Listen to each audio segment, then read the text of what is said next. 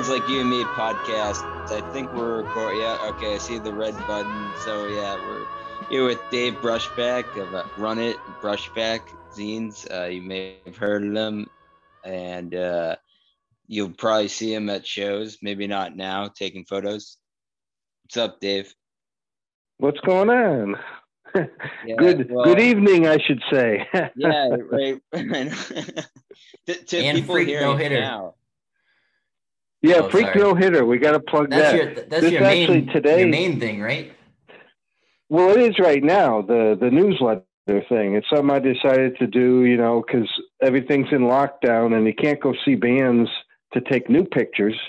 And I'm like, well, what am I going to do? I don't really feel like doing a zine, and there's no bands to see. There's no new information, you know, because the show hasn't happened in a year. But it's like, you know, I can take old not old pictures, but pictures I took a year or two ago of bands I've seen, and I can interview them now, like really sh- short, so it's not like too annoying to people. Wouldn't do like a full on interview like I used to do for the the regular sizing, but for a newsletter, yeah, you just uh, put together two three questions, and it, it seemed to have worked out. People seem to have liked it. I'm out of them now. This is actually it's kind of weird tonight. I'm down to like my last like couple of sheets left. The three that I've made are like all gone, so I got to decide if I'm going to reprint them or wow, make a new one. Still keep going. Yeah, yeah, they're all gone. It's like you know how those things go when you start out, everything's slow and nobody wants anything. you well, know, I, and then I after like a while. Approach. You, you had a good approach that you, oh. if you want to tell people about the approach that you took when you you know first started advertising them on Instagram? Uh, the the zine, yeah. Uh, the the newsletter, you mean the one yeah, the sheet? newsletter. I feel Which like was, you, yeah, just, you were kind of giving them away. Yeah. Yeah, just giving them away for free because I never actually really charged much for the zine. It was always like I think the last one was like a dollar up till that point, I was telling people, you know, just send me money for postage. So to like do a one sheet and charge for that wouldn't really seem it wouldn't fit because I was giving away, you know, a, a thicker, bigger zine for free. We're not going to charge for new, but like, yeah, it's free.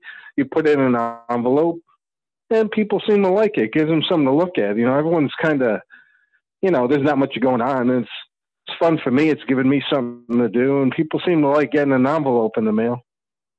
it's true. It's like analog. You know, it's I'm not going to put it online. I'm not going to like make a PDF out of it. It's like strictly, you know, on paper. Put a stamp on it and mail it. You know, I don't scan it necessarily and make like a link online for people to see it digitally. Although maybe eventually I might start doing that once I stop making the print ones. Maybe I'll put it online for anyone that never got a copy, but I think still kind of doing it the regular old way. Yeah, you know, have you been, uh, be... in, in, the zine business? Oh man, forever since like the '80s. Like doing actual zines, like from the very start, off and on, yeah. for uh, like 35 years, which means I'm old. See. I might be the oldest yeah. person to ever be on your podcast. Uh, no, I don't think so. We, I think mm. we have a few, few people have you beat. I don't know. Are you older than BJ Snowden? Do you know her? Uh, why does that name sound familiar? She's like an outsider kind of person, but she's she's definitely, you know, I mean, I don't know how old you are, but I think she's probably at least in her sixties.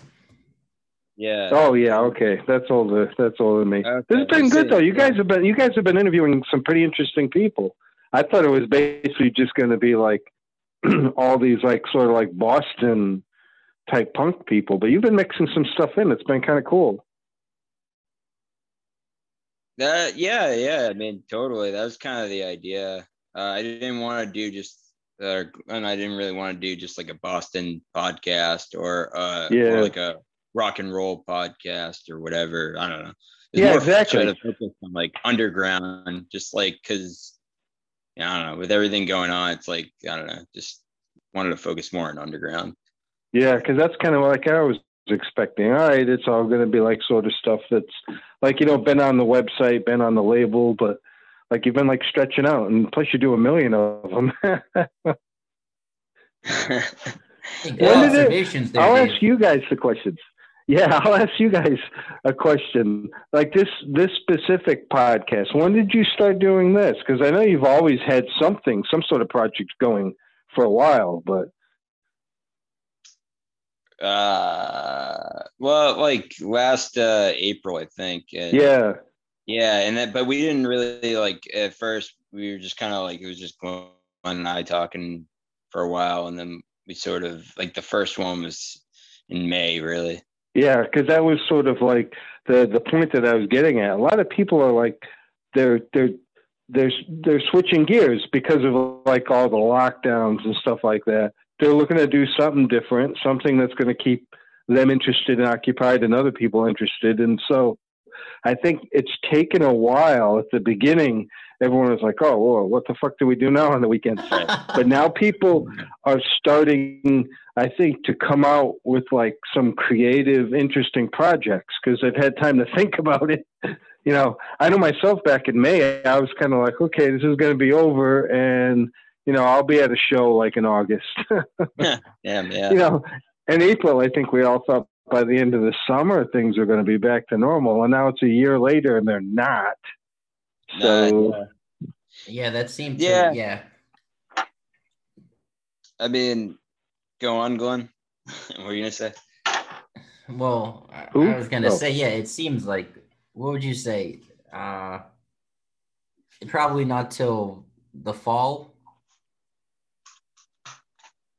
of this year or something. When shows will come back. Oh yeah, yeah. And who knows who's going to be all that eager to jump right back into it? Yeah, yeah, I think so. Uh, what I want to ask you, Dave, as far as like the zine, the zines you started and all that shit over the years, like, how'd you get into? How'd you hear about that music? Like, you know what I mean? Like, I know, what was like? What was the first time you heard of punk? Well, for me, it kind of happened at the same time, because I grew up in Maine, and so there was there was nothing up there, and then I moved down to Connecticut, which is my home state where I was born. I did that in high school, and that's when I first started to hear um, like different stuff, college radio. We'd go to a record store, and it wasn't just all like you know the usual records. You'd see a couple of things that were different. You know, hey, what's this band? I don't know who this band is. That's kind of neat.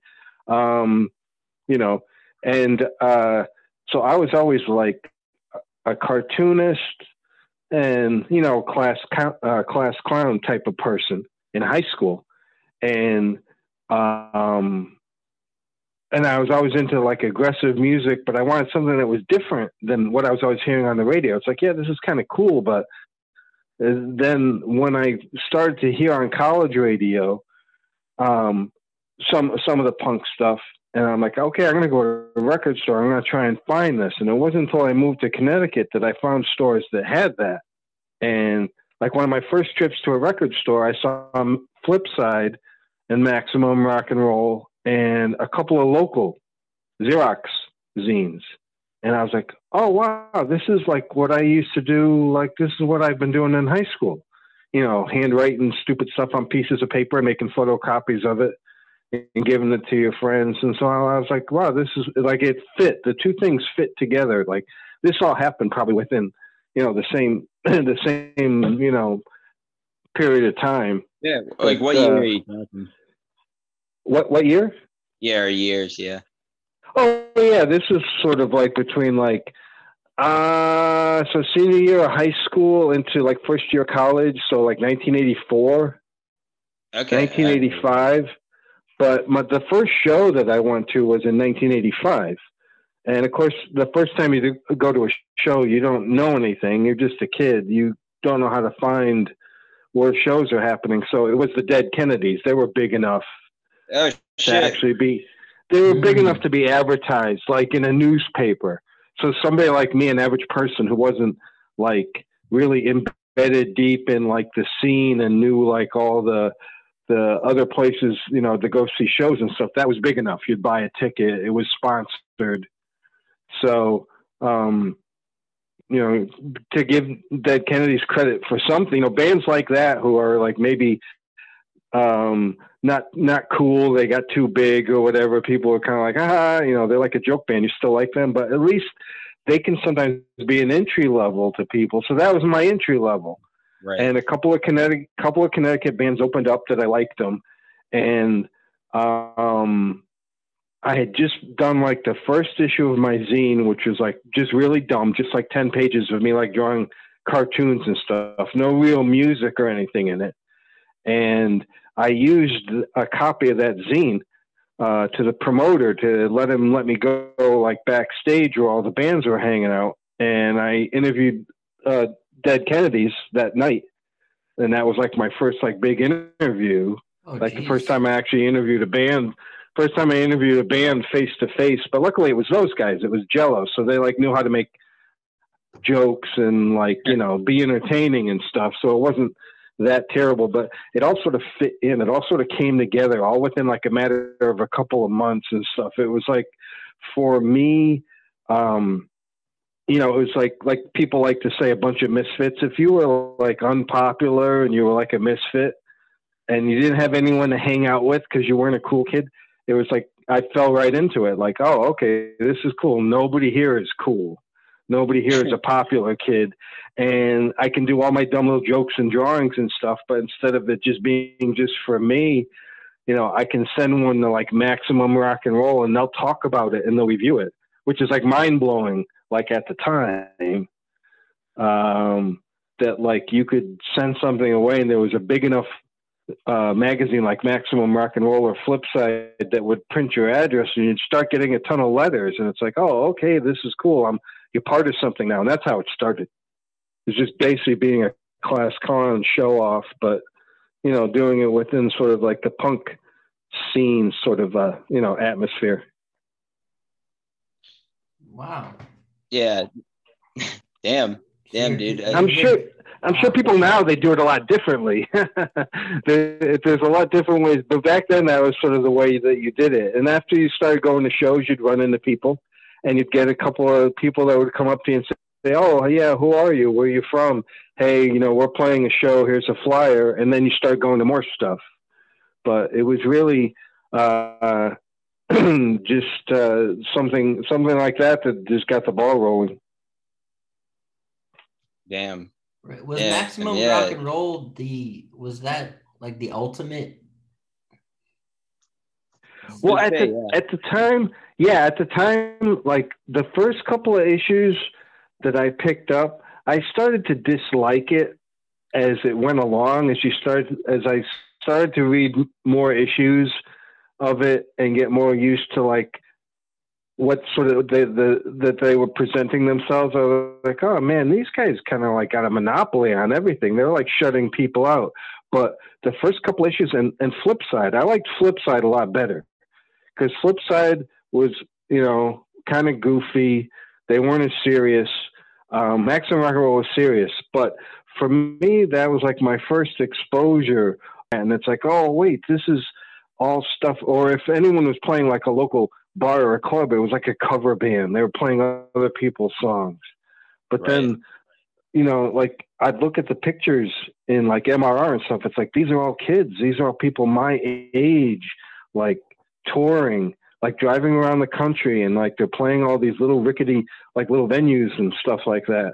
Um, the Anthrax Club, before it became the big uh, venue in Norwalk, it was the basement of a tiny little art gallery, a little basement that like you couldn't hardly fit, you know, I don't know, 30 kids into or something.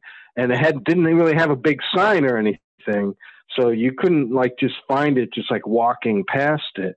But once I started finding places like that where things were happening, and it didn't have to be like that big overblown production, you know, rock and roll or whatever. It was like, oh, this is stuff that like we can do, and it's immediate. It doesn't have like you know people that would go to see a band. It's like yeah, they'd buy their ticket and they'd wait like three months for the show to happen. This was like every weekend there was something going on, and that was great. Yeah. But Maximum Rock and Roll, seeing the scene reports and stuff, that was like it. That was like oh, everyone's doing this. like, like you guys. Everyone's doing it. Kids like you and me, you know. this is one way. Yeah, yeah, totally. No, I, I I know what you mean. That that was like for us a big thing where we we had these bands that we really loved that we'd go see want to go see and you know those were kind of the bigger bands at first you know not real big but like maybe playing middle east or paradise or something but they you know come around once a year but then we got into local music it's like holy shit you can see your favorite band every week or every month or whatever yeah you can be more of a participant instead of just someone right. who's standing around and waiting for someone else to bring a band to you that you can go see. This is something right. where you're at the ground level, you're making it happen, you're helping drive this scene, you know, to keep going. And uh, that's always been sort of one of the interesting things about it for me was, you know, the whole DIY thing that eventually, you know, became more obviously described as DIY. At the time, I wasn't thinking like, oh, hey, this is my big DIY thing. It was just more like, hey, wow, these are all people that are my age with like shitty, you know, driving shitty cars to the show. Nothing fancy, you know. You did don't have to be like a big shot. Did, did I ever play? No, I've got no musical talent. You fit in well with us. I well, I was a, I was a drummer in high school. I was a there drummer in the high school band, which you don't have to know notes. You just know time, just know beats. So I could do that. so, but if I tried to do any other kind of instrument, like I tried guitar, I tried, I even tried, I, the first instrument I tried was trumpet. Um, because I was in the jazz, so I wanted to play trumpet. You know, when I'm like, I don't know what, sixth grade or something, like literally fifth or sixth grade. But uh, no, I don't actually have any and that amazes me about people people that can like just play stuff right. and like create things with their hands i'm like wow because I, I can't do that i can't think musically but i can visualize you know words i can take pictures and i can write sentences and that's how my mind works. Other people their mind works like creatively you know the left side of your brain or whatever it's supposed to be in different ways. Mine i can put words together on on paper. What how do you that, how do you go about determining you know say something that really i mean obviously this is a tough question but something that really captures your attention and that you really enjoy versus something that you're just listening to and would you say that would you say something sucks or would you just say oh it's not really my thing you know honestly that that that gets to the point that gets to the crux of like the way I've been doing things lately. When I was younger, I was one of those people that you I thought it was kind of funny to say something sucks or to be like a real jerk about it. I grew out of it. Um, I I don't really like to do that now. Um, but when I'm listening to something and uh, almost instantly as like say like a record is playing as i'm like and i'm looking at the sleeve or whatever two or three things will come in my head about it you know like oh this sort of sounds like that band or oh i like how they stuck this thing on the back of the sleeve like thoughts start popping into my head about and that's when i know that oh i could put together a review or a write-up of this because i'm coming up with ideas that i can pass on to other people the way that i write my review. Sometimes, um, if you're reading like a blog or a website or a paper, like they're they're trying to string sentences together, like to try and impress you with the words that they know. Um, but I'm not into that. I'd rather describe a record the same way you describe it to a friend. If a friend says, "What do you think of this?" It's like, "Oh man, you know, the first time I put it on, when I played that first song, I was like, yeah, this sounds just like this other record I like. I think this is great. That to me, that sort of phrasing and describing a record or a band is just what you do with people. It's conversational. It's not like trying to write like an essay or something that that uses a lot of vocabulary or whatever. Yeah, you're but, drawing from uh, for the most experience. part. Yeah, and and that and it become it becomes unique that way. You're actually describing how a record affects you. I think if if I look at the reviews that I write, it's describing how that record affects me. And since I'm the only person who's me, that means it's going to be something different than what other people yeah, are it's not, writing. It's, not it's like the same thing. Yeah, it's like when when you're going to do something like if you're going to do a zine or if you're going to do a website, a lot of people they want to go out and they want to chase after the big name bands, the well-known bands, because that's how they're going to get like a lot of traffic, a lot of readers, a lot of attention. But everybody's doing that. That's a path that everybody's going down. But myself, I just happen to. It's not forced. I like smaller local bands. That's the kind of music that I like. And nobody's talking about these bands. So if you're talking about them, now you're doing something that's different. And even going back to like in the 80s when I first started reading Maximum Rock and Roll, and you'd see like or like in Flipside, and you you know see the the advertisements for like other zines or reviews of other zines, and some zines would just try to you know I'm going to interview Corrosion of Conformity, and I'm going to interview all these big bands, and then you'd get the zines that I liked, and actually usually were better and more well written, were the ones that covered the local bands. And it's like there you've got you know a niche that other people are already in so you're presenting something that is more unique and more worthwhile as far as my opinion goes you know my viewpoint it's more worthwhile to cover something that's honest rather than trying to cover something just because you think it's going to make you know your traffic go up but uh, you know going back to the original question i actually don't really review i don't take stuff for review. I don't get like free records really. And I don't review stuff to slag it unless I think I can do something that's going to be really funny. But I've written out some slag reviews that have, like have made me laugh as I'm writing them. I'll be like snorting to myself, but I don't end up printing them because I'm like, you know what? I'm going to run into the guy that runs this label at a show someday, and he's gonna be like, "You're that asshole," and I don't want to be that asshole. When I was younger, I didn't care if I was, you Yeah, know, a yeah. jerk. Now I'm older. It's like, you know what? Uh, I'm a little bit more distant from uh, the age group that's in bands now. So I don't Right. want to be like from the outside, like throwing rocks at what they're doing. It's not really that fair. I mean, Right. if someone wants to talk about shitty bands, there's tons of shitty bands, you know. Uh, but if you're not going to, you know, those venues where all the shitty bands play, then you don't uh, have to put up with crappy bands and you don't have to write about them. And I'd rather write about good bands, or at least the ones that I like. Yeah. It gets you nowhere, though. Nobody wants to hear about local bands. Yeah, trust us, we know. It's The- funny how the similarities yeah, exactly. between your shit. You and- get no attention that way. Yeah. Yeah. you definitely don't get a lot of you know reposts or reblogs or retweets or whatever when they're talking about about local bands like the people who like who run the cover all like the big name bands because they're looking for you know the likes and the retweets. You post about a local band and nobody cares but i do. I like those bands so i'd rather do something that's honest and maybe people will catch on but it's not fake or anything it's just those are the bands i like. This is what i am interested in presenting to people that hey this band is cool and i think the bands are great. I think i've you know there aren't too many bands that i've really like that i ended up being embarrassed about like oh man i can't believe i like those guys so Oh, really? i guess i'm doing i guess i'm doing the right thing i mean Yeah, there must yeah. be bands that you guys are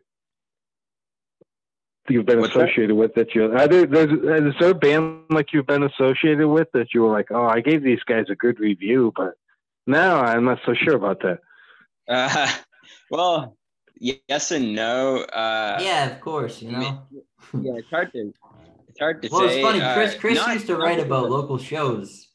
So you, you sometimes Yeah. wrote the honest you truth about bands you, you weren't really into. Oh yeah, I, I would. Uh, yeah, actually, there's. I mean, I actually have multiple opinions on this. Uh, I I'm.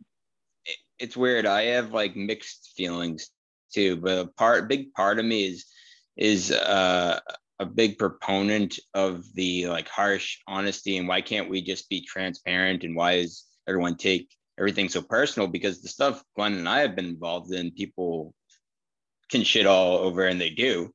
But, yeah. and we don't we don't take it personally. So um, we actually wear them as like badge of honor, badges of honor a lot of times. But so I don't know. I kind of look at it as like, well, I mean, fuck it. Why can't people just, just talk, you know, whatever? But the other flip side of it is, I'm like, man, I feel like I don't really.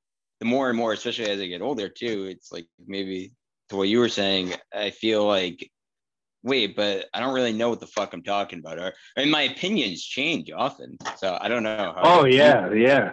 Oh, mine just going back five or ten years. Like every oh, yeah. every five or ten years, That's it's completely different. Yeah. You go yeah. back 10 years, which would have been like, you know, 2011, 2010, and you yeah. look at a band you might have written about that you saw play that you liked, and now you'd be like, yeah, I don't understand why I liked them. yeah. Yeah. And but, vice versa, too. There's stuff I didn't like that I like now, and stuff I liked and I don't like now, and just, yeah, I mean, or even, yeah, I mean, I don't have any. I don't. I don't. I don't know but how you feel, Dave. I'm curious though, but like, I don't really have the guilty. I don't have guilty pleasure. I don't really believe in that though. It's more like if it's yeah. reflective of my, you know, people. I would like, oh fuck, I, that's not what I was thinking, or I don't know, whatever. But do you feel like you have that sort of like, you know, like, like more is it, you know what I mean? Like a guilty pleasure or something, or something that you wouldn't sometimes wouldn't expect or whatever. Well, the, the the funny thing is, it's actually something that I like to use as a question in interviews. I've done it maybe two or three times, so it's almost become almost like a gimmick. Is like you know, name a band that other people wouldn't think that you like. Yeah, which yeah. is sort of like this sort of guilty pleasure angle because that brings out two things in people. One, it brings out like you can find out something that they're really interested in because they'll usually mention something that they're like very deeply excited about. Um, so it gets that thought process going. But then there's also usually like an explanation about it, you know, that that yeah. you're drawing out of people. That um, mm. for me, most of the music that I've liked, it's it's all a part of like the path that you take, and it all leads to something else. So even at at the time, it like served the purpose. Even if you wouldn't go back and listen to it now, most of the stuff I've listened to throughout my life is sort of related to what I started listening to like a couple of years after that. Um, obviously, I've been around long enough where like some of the stuff I listened to in the '80s, um, like I was totally into Youth Crew hardcore for a couple of years before it started to really start to become like sort of like the same thing being done as like a pattern, just like uh, you know a costume that people were putting on. Um, and so some of that like later became like kind of like oh gee you know not so proud of that. Um, sometimes with like the politics of bands that you used to like, that's become a big one now. Is things that bands used to say and do or like put on their record sleeves or whatever, you wouldn't want to show it to your friends now. Nobody cared back then. Right. Um, politically, right. that's become like a big thing. Uh, but um, I, I, would I would say that for for the, for the most part, um, if you listen to a wide range of music instead of just one genre and like the same old thing or whatever, uh, you're you're going to run into stuff um, that some people are going to be like, "Gee, that that's actually kind of crummy," but maybe you like it because it's crummy. yeah. Yeah. I mean, people seem to really like Taylor Swift right now. Have you listened yeah, to her? Sure. Have, you know, do you listen? Do you listen to some of that more popular stuff just to kind of see? um, just to check out and see what it is. Some of it has value. Yeah, I mean, it's it's always been sort of odd for me that I like to go see bands like that play in basements and stuff like that that like dub their own tapes and do like their own merch and stuff.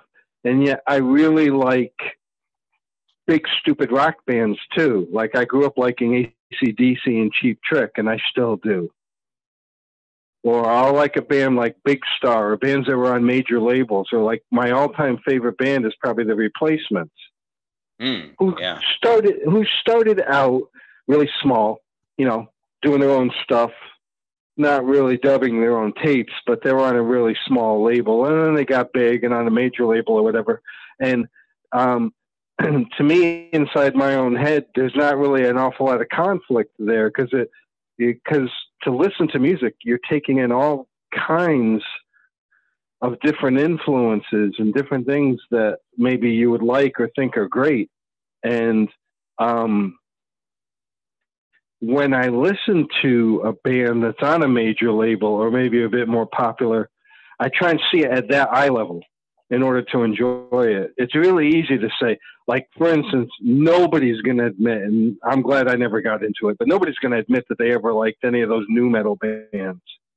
You know, Oh, I. Godsmack and stuff I like ad- that. I admit that I like those all the time. I listen to some of that stuff. I mean, some people grew up on that. That's what was out They when they were 10 yeah. or 12 years old. When I was 10 or 12 years old, what was out was ACDC and Cheap Trick and Right, stuff. right. So I grew up on that. That's less of a guilty pleasure. That's considered like, oh, yeah, they're influential. But sometimes if you're going to like, um, like I think I've talked about this, like on Instagram within the last couple of years or so, like something like a uh, like Fleetwood Mac. Yeah. If you're going to listen to Fleetwood Mac as, as like someone who's a fan of hardcore punk, then there's absolutely no way that you could like this music that's kind of slow relative to like say like a hardcore band, um, or the lyrics are like kind of kind of corny and stuff like that. But if you meet it at eye level and like look at it as for what they were trying to do within their uh, particular like you know the music they that they choose to create then you can see that there are differences that sometimes stuff that's really commercial there's still stuff that's better at it than other things. And it can, and it can still be okay um, even if it's popular or even if it sells a lot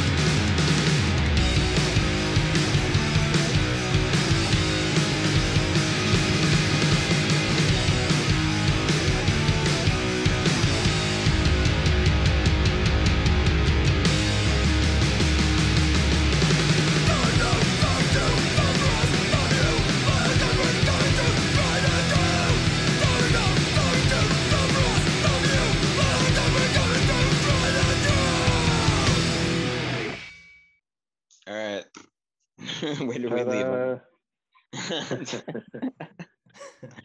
oh wait, Dave. um, I was gonna say, yeah? do you were you a fan of Sarah Lee?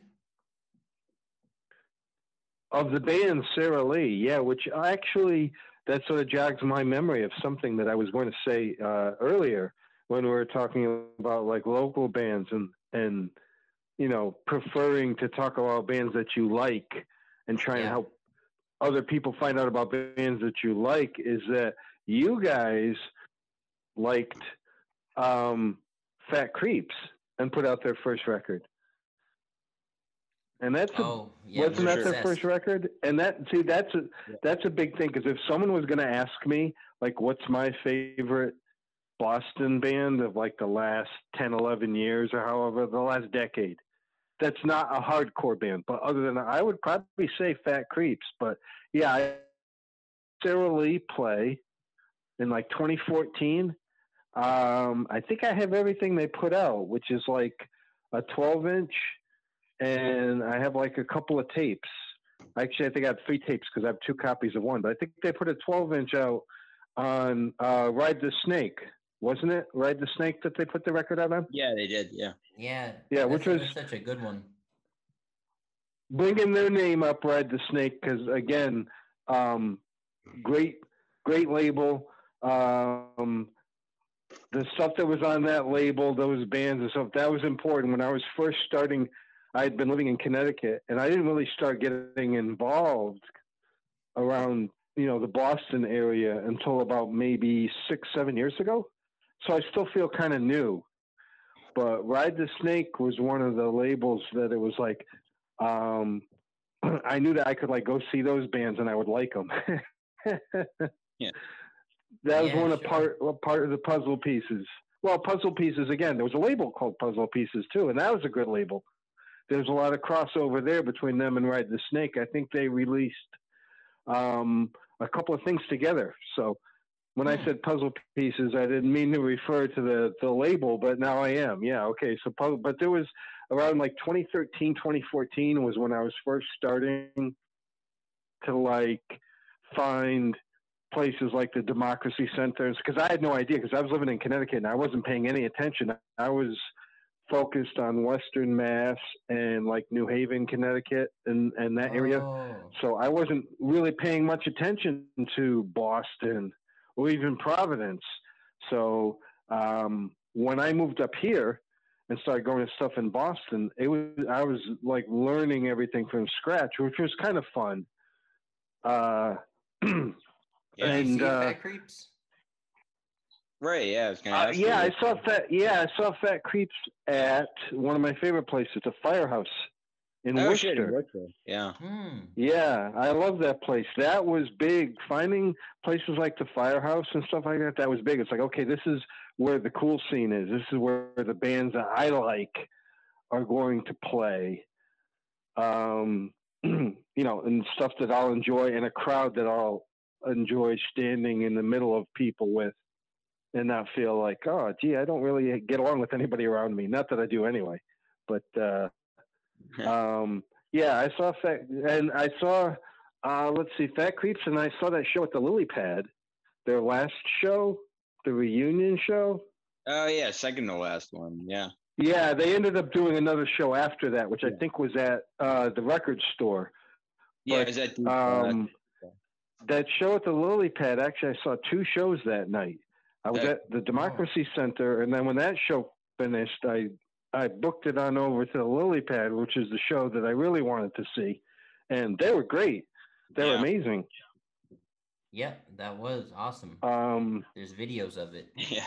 but of which one? The Lily Pad show? Yeah. hmm I could swear I think I've seen some on YouTube, but maybe one or two. They were kind of cell phone quality though, not the way No, cell yeah, phones some- are someone now. recorded like profession. someone did professional videos, like surprisingly, like Is that up online? Like, yeah, it's up online. It, it's it's actually surprisingly the quality of it. You almost feel like it's a part of like a documentary or something. Or at least I did it when I, I oh gosh, like, I don't was like- think I've seen that. yeah, you should check it out, Dave. I gotta look for that.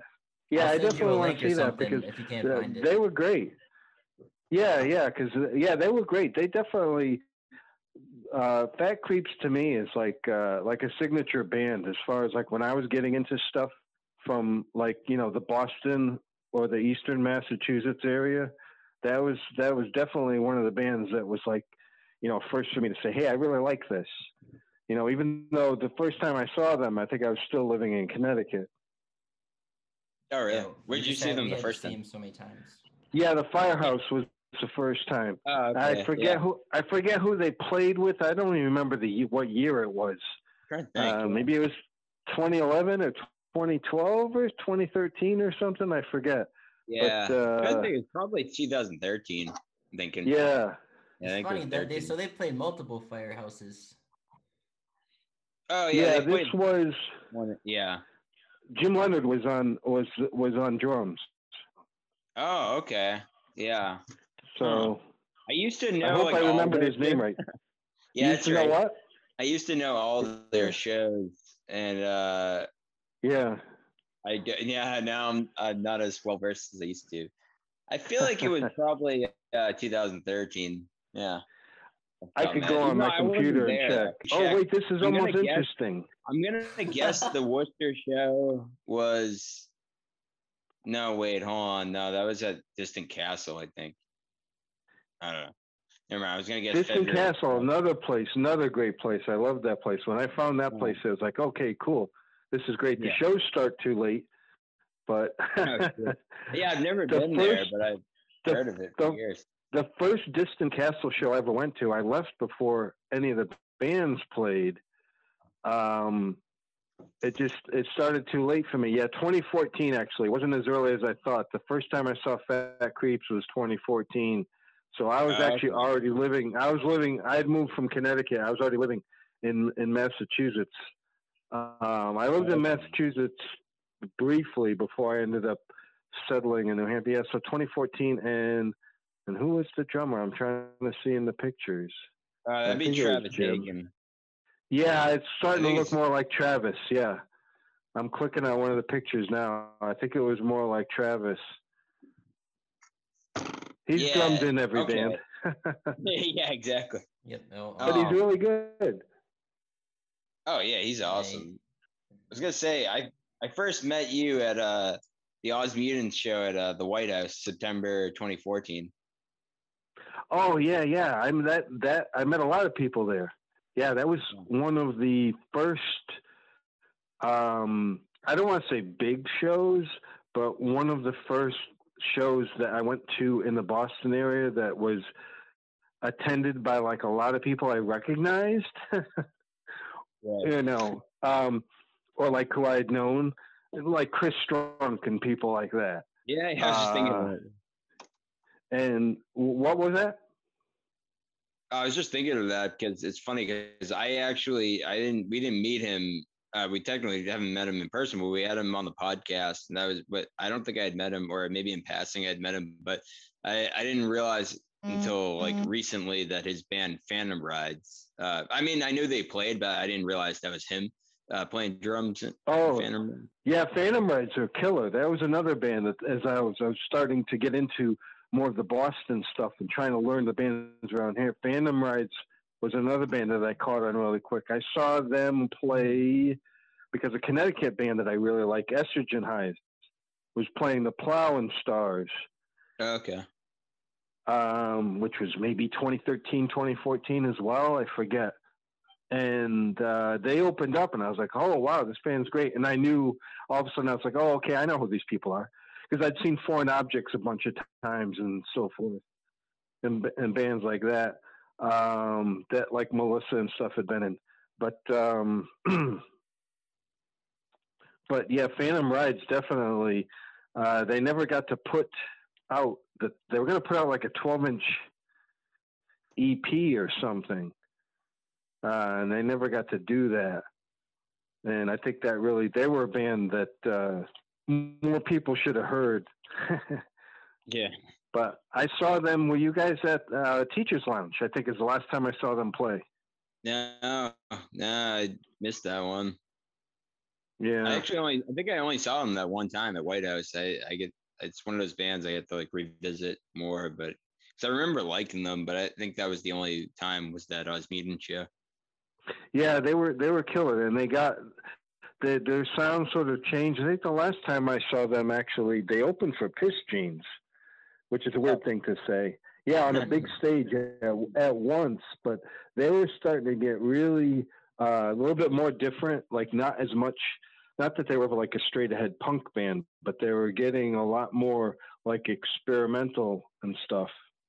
Um, but uh, I, I was thinking there was start, some of the songs are starting to sound more like Pere Ubu, but uh, uh, it wasn't like as, as, much as like the uh, just the sort of. Uh, I mean, not they weren't ever like really a straight ahead rock band, but they were a little bit more standard or more fundamental earlier on than what they were becoming. And I was looking forward to it, and then it just kind of fell apart. They weren't able to keep it together. Um, but everything goes in cycles. Everything seems to go within a scene, generation wise, seems to turn over like every three years.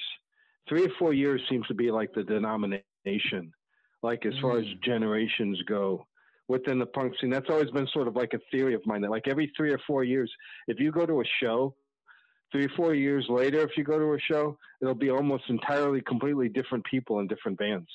Um, so bands and, and maybe it has something to do with how long people are at school before they move out of town. I don't know.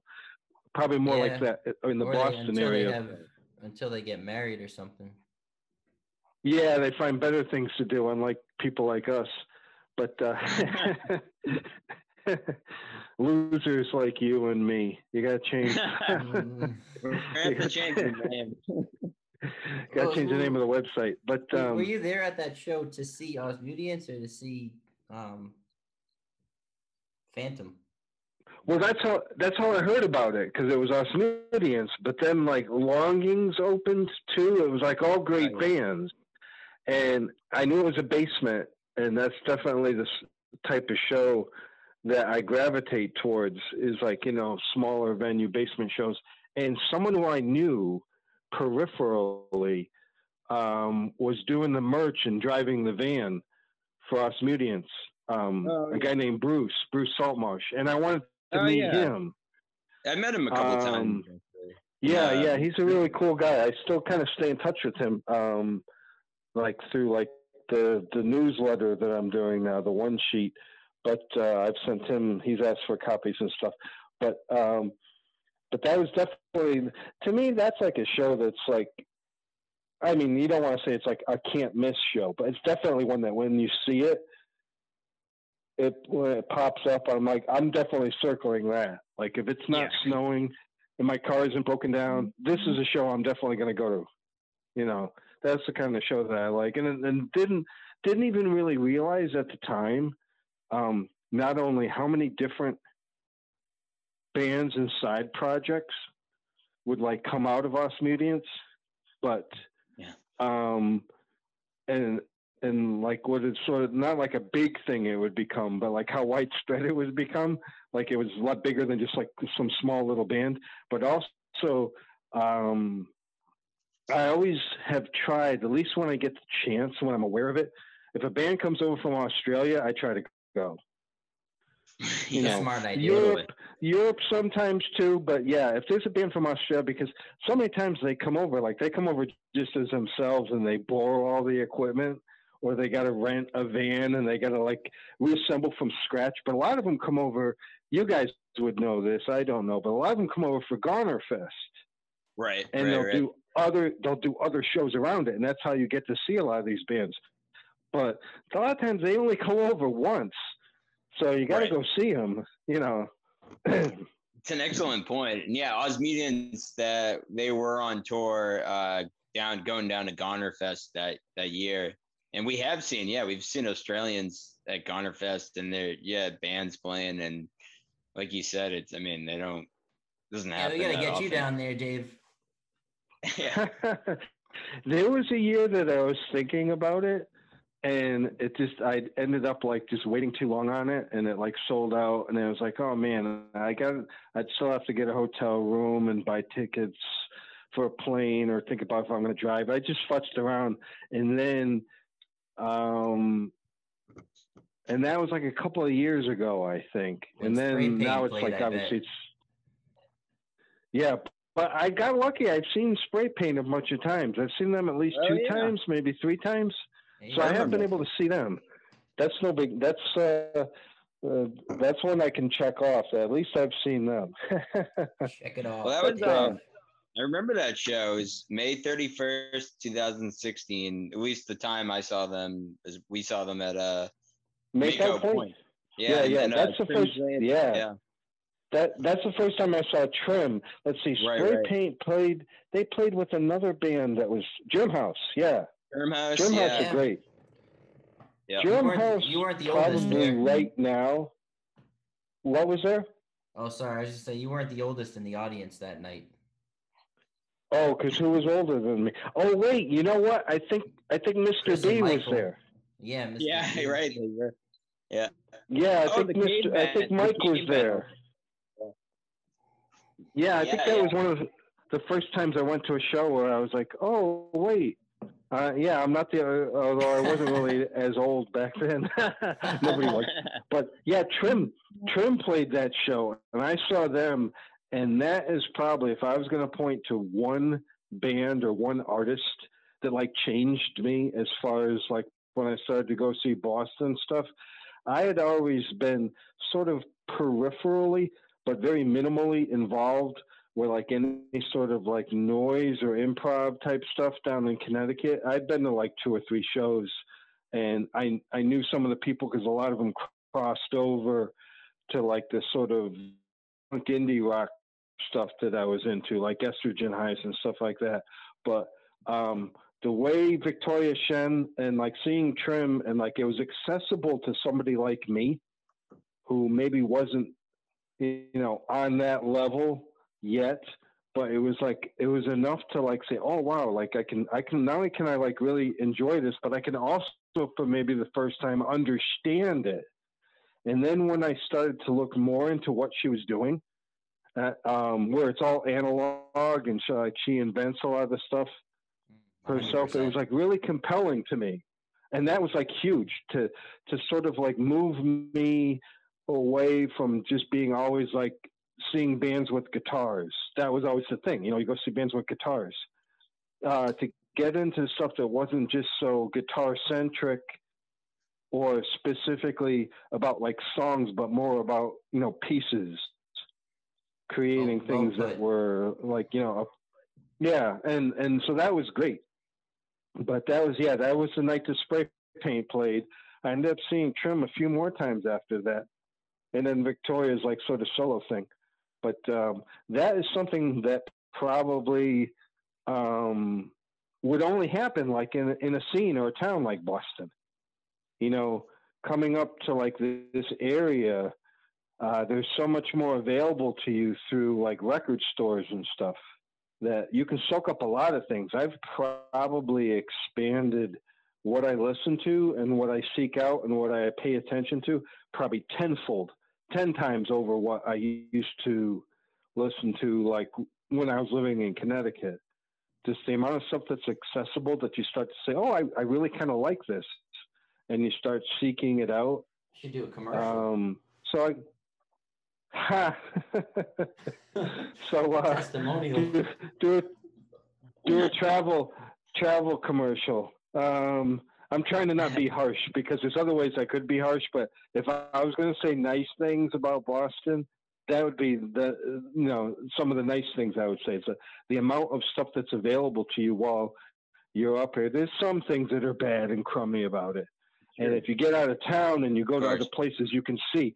And one of the things that's hanging over it, and this is sort of obvious, is the real estate is so expensive that it's hard to keep anything that's Yeah, like true. non-profitable and DIY going. If you go to like Philadelphia, where it's dirt cheap, stuff like that thrives. That that art and the creativity, and to be able to have a, a, a space that's cheap to rent, to have friends show up and play and stuff is a lot more readily available. I was going to say easy to use, but that's probably probably insulting to say it's easy. It's not easy, but it's more accessible than it is up here, and it, and obviously it starts to catch up when you don't have those spaces available to you. Right. Things start to erode. You know, you can't tell now why things are eroding. It could probably more than likely has to do with all the lockdowns, but you know. Before 2020 happened, you could start to see towards the end of 2019 that venues were getting hard to come by. Um, you'd go to a basement, see a couple of shows, it would kind of disappear, go under, they'd get caught or whatever, they'd get busted or whatever. Um, which is another thing you have to learn, obviously, is basement etiquette.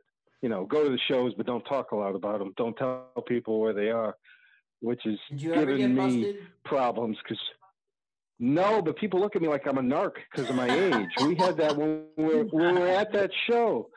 The least likely oh, yeah. people, the least likely people that I would think would hassle me, always turn out to be the ones that hassle me for some reason. Because um, that was a benefit for Queerfest. Uh, and, and yeah, I pretty much got like chased out of the place because I was like too old.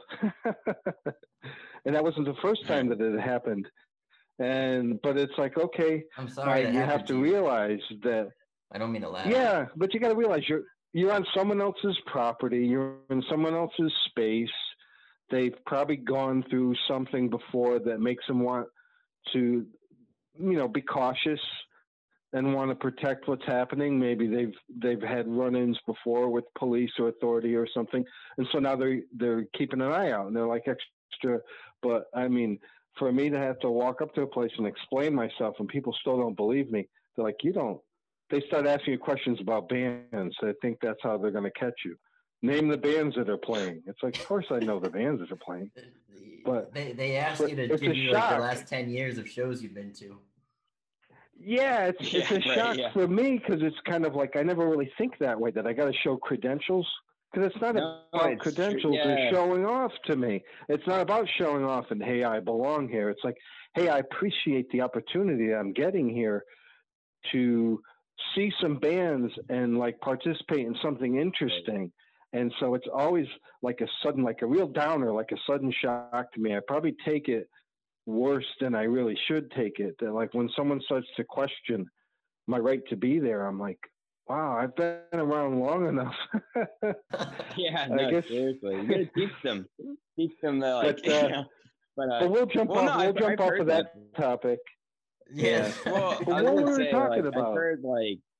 I've heard like Al, you know, Al Quint, like I've heard him say sort of similar things sometimes, and like I, we had Angela Sawyer on um, for. Yeah. I remember she was saying one time she was at a hardcore show at the Marksy Center, and some some of the kids were like, like who who invited the mom or something like that, you know?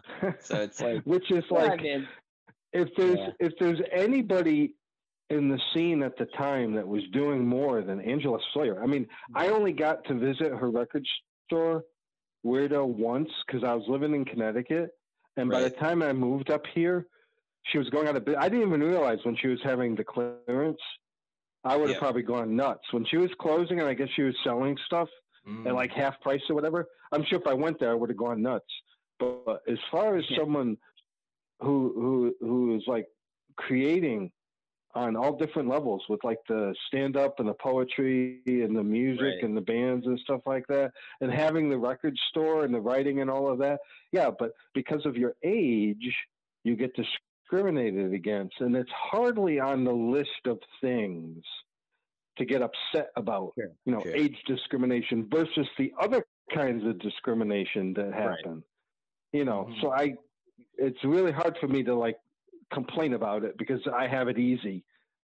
In, right. in that right. sense, but one of the things that I'll usually think about is it's like okay, like we were, I was just talking about like the three or four year turnover you know that people oh, get yes. in and they drop yeah, out point. every three four years. The scene turns over. It's like well if you do stick around and if you do hang around which is like you're thinking isn't that what i'm supposed to be? Remain dedicated you start to get questioned like wow why are you still going to see these bands? Aren't you grown up yet? But but the, one of the funny things about me um, that I realize in in my head when I go to see a band or when I'm listening to a record, I'm still thinking like a 20 year old kid. You yeah. know, you don't. I don't see my own physical self. Right. Somebody at the show, they look over and they see me, and they're like, "Who the fuck is this guy?" But I'm still thinking. I'm still interested, You're and like I'm still like seeking out. Just yeah, like you and me. Yeah, you know, like I I still have a 20 year old brain when I'm doing that. I got a 20 year old brain, but you know, in the body of somebody who's 30 years older than that.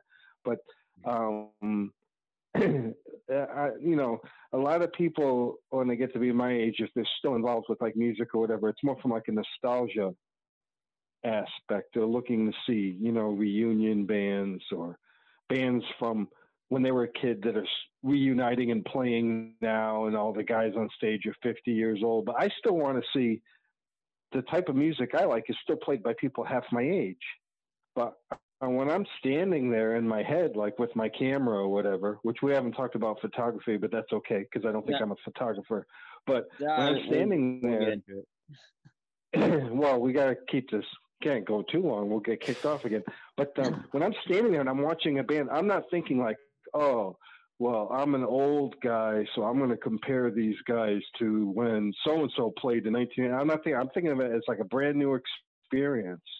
I'm still experiencing it with like a 20 year old brain, and um, so that's why it's sort of like sort of shocks me, but sort of affects me when I get other people looking at me like, "Why are you here?" It's like, why aren't I supposed to be here? Aren't we supposed to like music and continue to like it? But I guess you know, I see some people they talk about, man, when I was in my late twenties, I felt old.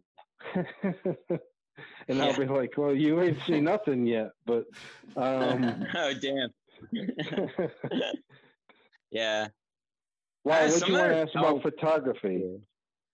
Photography, I think, is really good. I'm not a photographer. I'm just a guy who's a fan of the music that I like to bring my camera because it helps me remember what I've seen and like the bands, and especially because I do writing for like a zine or whatever.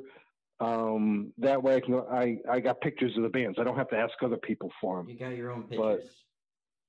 Yeah, and that's actually mainly what it became. Uh, when I was doing a blog that was a little bit more of a sort of like a, a daily content sort of thing, a zine comes out, you're able to do like one a year.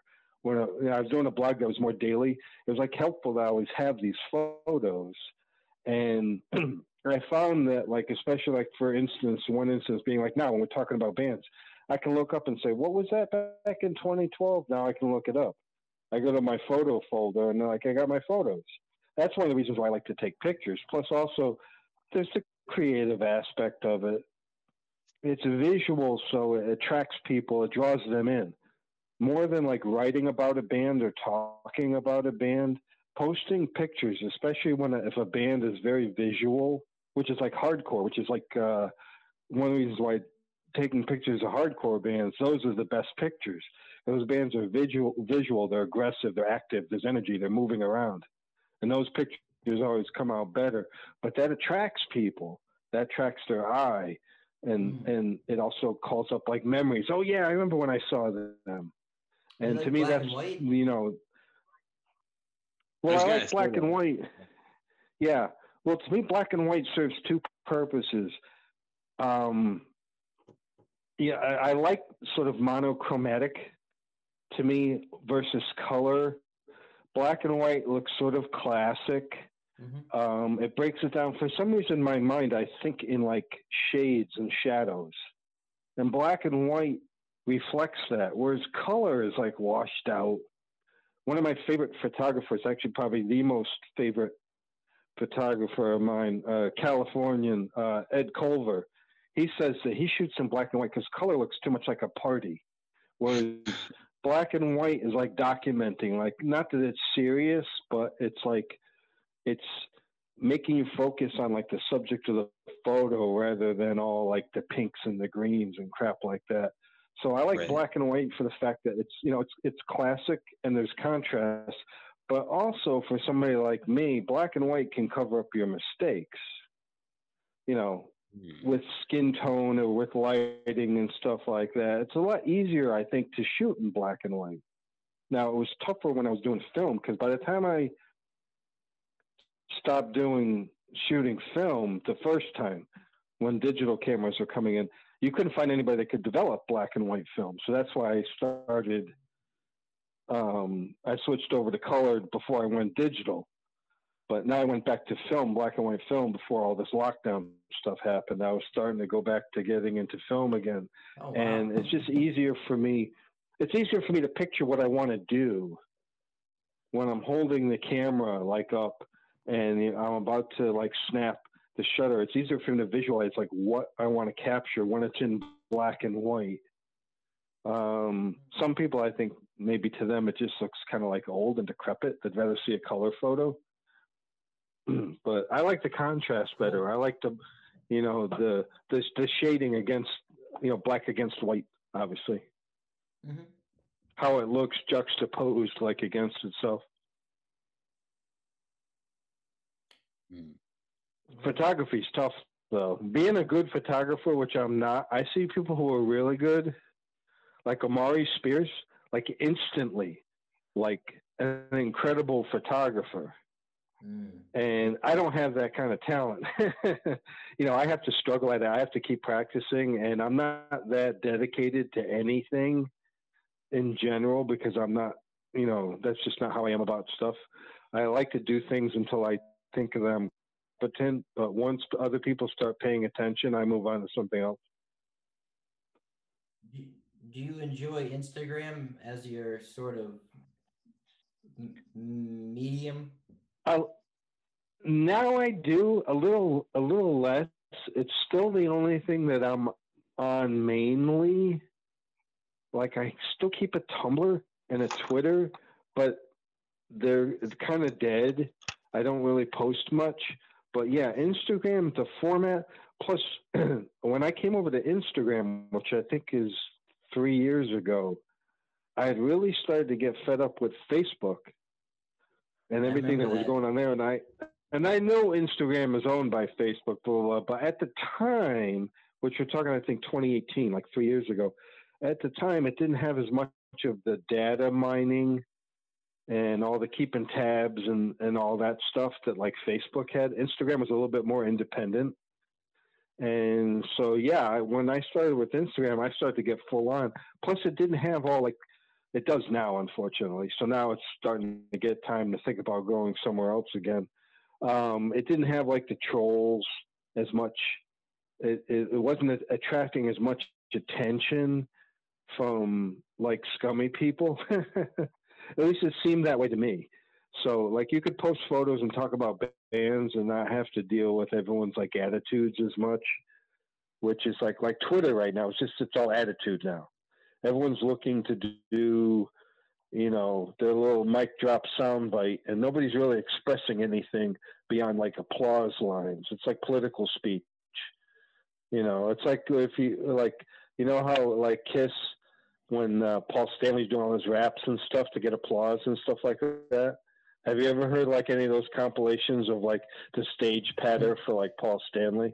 No. You know, No, how's it going, Cleveland? Everyone want to get high? And of course, every kid in the audience claps. That's what Twitter's like now. You know, it's Yeah. like Paul Stanley doing stage patter. Just basically, just everyone doing their mic drop statement, hoping that they're going to get like picked up Oh, on yeah. I see. and retweeted. But and, and Instagram wasn't like that for me because it was still not that easy to share posts and not that easy to share photos. So it was a way that you could do something and kind of keep it within your own circle, which for some reason is important to me, is limiting my audience to people who I think might understand it and might not misinterpret it. That sounds mm. really stupid when I say it out loud, but I am. I'm actually. I'm really kind of like I'm focused on that. You Like I don't want a lot of. Yeah, and I want to keep it that way. I don't want it to get too big because then you start to get people in who aren't really into it for what I think I'm creating it for. They're into it for other things. They want to use it for other things. It's like I'm starting to get that now. Um, with the one sheet, you get people that start like, "Oh, well, we should try to attach our band to this. We should Oh, try yeah, to get reviewed yeah, or good. something." It's like I don't want to do that. Yeah, I don't want no, someone that's- else's CD or whatever. I want. I listen to what I want. Yeah, but um, but yeah, I kind of. People who get you sort will get you. Waiting. Like, yeah, we yeah. have our buddy But I'm Hugo up in leaning a bit Montreal. on He likes all your shit. Sorry about that.